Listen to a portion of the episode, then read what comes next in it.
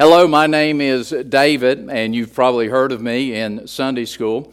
Uh, by God's grace, I am remembered more for the highlights of my life than I am for the low points. But as you may have noticed, uh, reading the Psalms that I have written, I'm an open book. I am transparent not just about my successes, but also about my failures. I want to tell you about a difficult time in my life when I was told to stay at home, and how that through this, I realized that my family was in trouble and they needed me to help make things right. God turned this into a pivotal point in my life. But first, let me tell you how I got here. I was raised uh, in a good, God fearing Jewish home. Uh, and I was taught from a young age to believe in God, to work hard, and to treat other people right.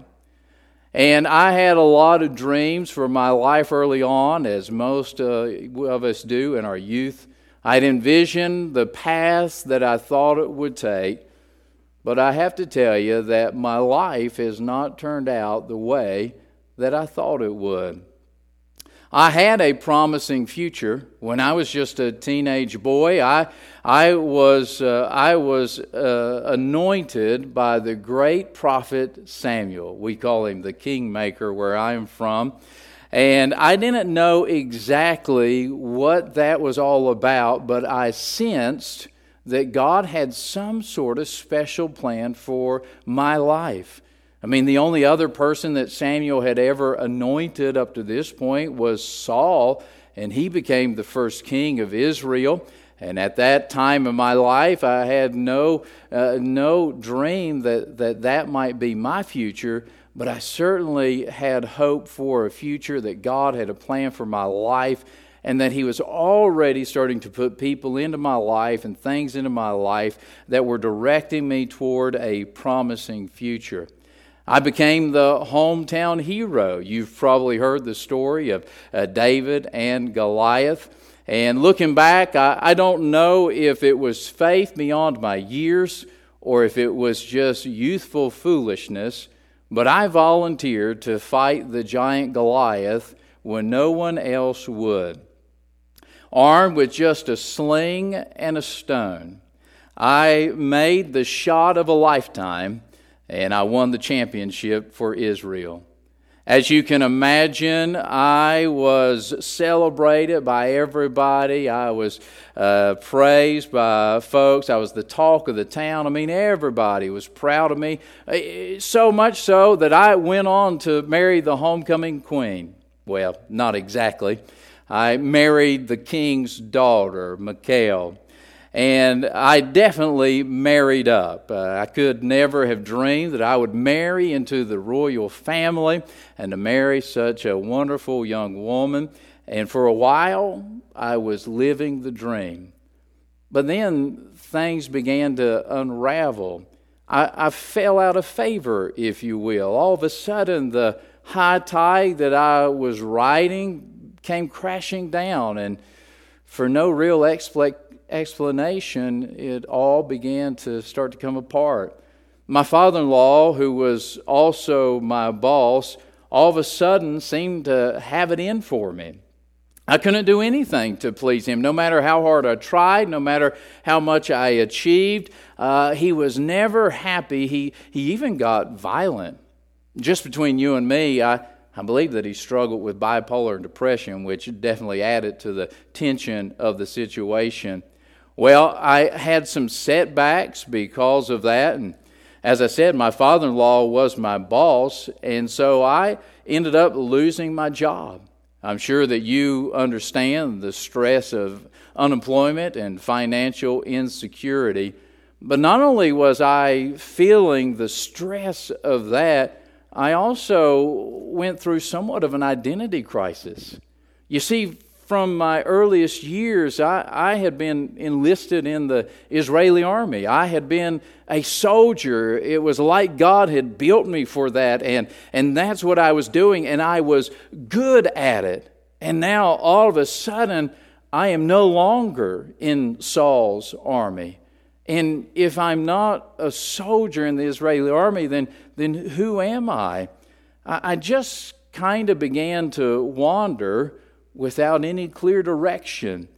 Perhaps you can relate to that at some early point in your life when you you all of a sudden your plans don't materialize and you're not sure what you're supposed to do.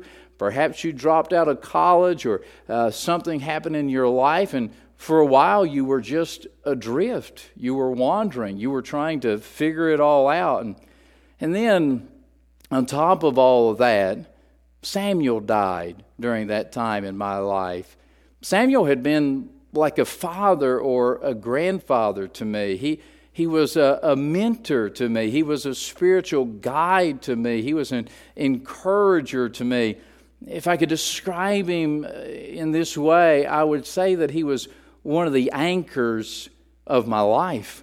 Maybe you had someone like that in your life when you were young a father or a mother, a grandfather, an uncle, a pastor, someone who just seemed to be steady and constant and anchored you and when they passed away, all of a sudden that anchor that was help holding you through the storms of life kind of set you adrift and, and let you be carried out to sea. Well, it was during that time that my first marriage ended. As you can imagine, all of these things put a lot of stress on me and Michal, and it took a toll on our marriage. Then we split up. We went our separate ways. She ended up remarrying someone else, and, and then so did I. And you know, something like that is just hard to recover from. It, it takes a while to come out of that. At this point in my life, my faith began to falter. I hate to admit it, but if I am being completely honest, I drifted from my roots of faith. Now, I, I never stopped believing in God, and I, I, I didn't turn my back on Him so much. I mean, He was still my God, and I still prayed to Him sometimes, but I, I found myself at home with ungodly people, with the people that, that I used to try to. Uh, try to reach out to for God, now all of a sudden I'm making my home with them. You see, after all that I had been through with the people of God, I decided to cross over to the Philistine side. Now, mind you, they, they were near neighbors. While we had had our differences in the past, you have to understand it wasn't like I went all the way down to Egypt or up into Assyria. I mean, Philistine was just close by. It was just across the line. I mean, it is within the borders of Israel today, in fact. And I never would have imagined that I would be united with the enemies of God's people, but somehow here I am, and in the hometown of Goliath nonetheless. Well, it's at this point that I get sent home for being non essential. You see, I was serving in the army of King Asha, Achish, king of Gath. And he and the other Philistine kings were gathering together for a battle. I had been with him now for over a year, and I had been a faithful soldier of his and had proven myself. And, uh, and he wanted me to, and my men to go to battle with him. But when we got there, and he met with the other Philistine governors, they said that I would add to the problem, not to the solution. You see, they were going to fight against the Hebrews, and they were concerned that I might switch sides. So I got orders from the government that I'm being sent home. It appears that I am non essential, if you can relate with that. When I got home, I realized that things were not right with my family there was some real trouble at home. While I had been absent, they were carried away and taken captive by the enemies, the Amalekites. Let me tell you, these Amalekites have been troubling God's people from the very beginning. If you remember when Moses led the children of Israel out of Egypt and he was taking them through to the promised land, it was the Amalekites that began to attack them from behind and to take out their weak ones. And so there had been skirmishes there. If you recall, my predecessor Saul had been tasked by God to go and wipe out this, this blight on the people of Israel, but that was his great failure. And so here I am, still dealing with this same enemy. And while I was away, they snuck into my home and they carried my family away captive. As you can imagine, that was extremely overwhelming and stressful for me. I was completely stressed out, distraught, really felt overwhelmed and wasn't sure what to do. I, I, felt like I, I hadn't been protecting my family from evil forces. Sure, I, I was out doing what I was supposed to do, I thought, but in my absence, my family had gotten taken captive by the enemy. Well, the very first thing that I did was to get alone with God and to get myself right. You see, upon coming back and finding that my family had been attacked by the enemy, I began to look at myself and realize my life had not been what it should be. And so I got alone with God. I removed all the distractions that had preoccupied my attention before, and I spent some time alone with God. One of the things that being sent home did for me was it cleared a space in my life so that I could get alone with God. I knew that if I was going to help my family that I first had to fix what was wrong in my own life. You know, that really is always the first burden of leadership. That if I'm going to help somebody else, I must first make sure that my life is in order and that my life is right. And so I confessed my sin. I cried out to God in repentance. And I've got to tell you, He did a deep spiritual work in my life. He brought revival to my soul. Then I went after my family. I didn't just sit back and wait for them to have a revival on their own. I didn't just sit back and wait for them to get free from their captivity. I decided I was going after them. I waged war on the enemy and I enlisted the help of my brothers in arms because I wasn't going to give my family up without a fight. And let me tell you, if you have gotten home and you realize that there is some trouble there, let me tell you, of all the things in the world worth fighting for, your family is worth fighting for. It wasn't easy, but God helped me, and I recovered my family from the captivity that they were in. And you know what I learned that day is that God will help me. God will help you that if you are going to wage war on the enemy of your family, that God will take care of you and that He will help you. This was a pivotal point in my life. From, from this point, God really started to turn things around. I mean, it was from this low spot, this time when I was sent home, this time when I was told that I was non essential, that I got myself right with God, that I focused on my family and I recovered them. And then from here, it seems like God put me on this trajectory and my life turned around. My life after this was so much better than it was before. It was a pivotal point in my life and in my family. As it turns out, being told to stay home was one of the best things that the Lord could have done for me and for my family. I'll admit, I did not realize it at the time. When I got those orders to go home, I was disappointed.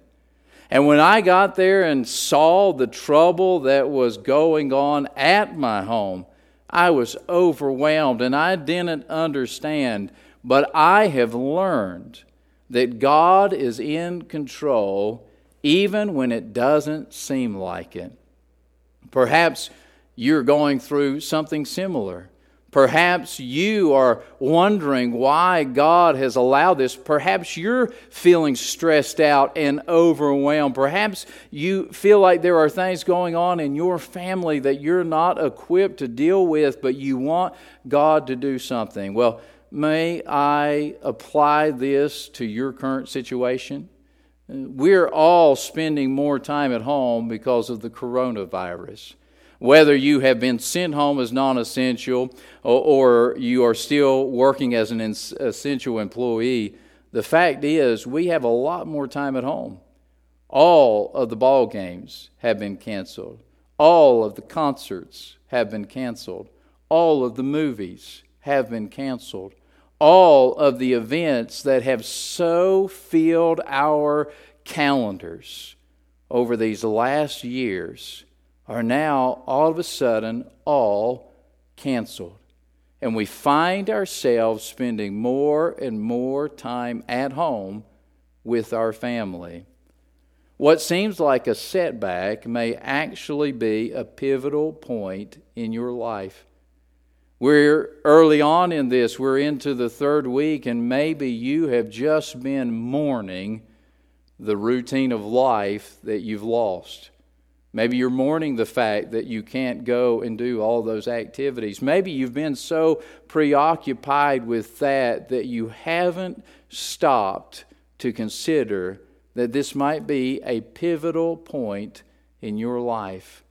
Oftentimes, in the lives of God's people, they are taken through a crisis moment. And while they are going down and they are in that crisis, they oftentimes don't fully understand. They begin by questioning and asking God why. There is some sorrow and remorse about what they have lost.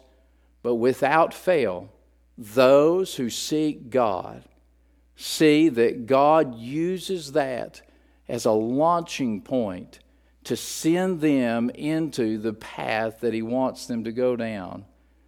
Let me ask you some hard questions. It's just me and you.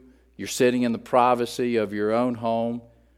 Can you be completely honest with God when I ask you, have you gotten too friendly with the ways of the world? It's easy to do. It happened to me when I went down to Ziklag and became awfully friendly with the Philistines. Has it happened to you? Have you found yourself feeling more and more at home with ungodly people? People who do not seek to put God first?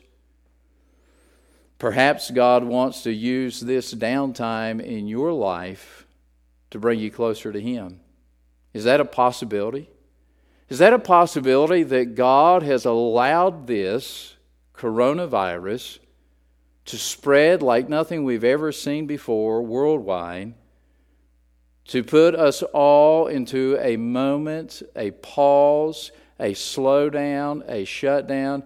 Could it be that God is allowing this to happen, allowing our economy to take the hits that it is hitting because He cares more for your soul than He does for America's GDP? Is it possible that God wants you and I to take this downtime at home to get closer to Him? I want to ask you will you commit to spending more time with God in His Word and in prayer? I am most certain that if we checked our iPads and iPhones and TVs, that we spend a lot more time watching shows and movies and playing games but have we spent more time with God? Oh, sure, when we're working full speed, running the kids to everything that they've got to go to, and we have every demand running on high speed, it's easy for us to excuse ourselves and say, I just, I don't have time. I'm too tired when I get up. I'm too tired when I come home. I mean, it's hard to work in a quality private time in prayer and in the Word, but what excuse do we have now? When God has ordained that we spend so much time at home, what possible excuse do we have for not spending more time with Him? For David, it was the only thing that soothed his soul in this overwhelming time. And maybe it's exactly what you've been longing for. Maybe you're concerned about your family's spiritual health. Maybe you're concerned that it's not what it should be. Have you gotten home and found that there's trouble there? That your relationship with your spouse isn't exactly what it should be? That your kids perhaps have drifted from the Lord and they know more about TikTok than they do about the Bible? You see, God wants us to invest in our families, and He wants us to be the champions. Have they been taken captive by the enemy? What are we going to do about it? What are you going to do about it? Are you going to sit back and remain idle and say, It's beyond my power, I can do nothing? Or are you going to take this opportunity to go after them, to love them like never before, to spend time with them, to let your overflow spill out onto their lives?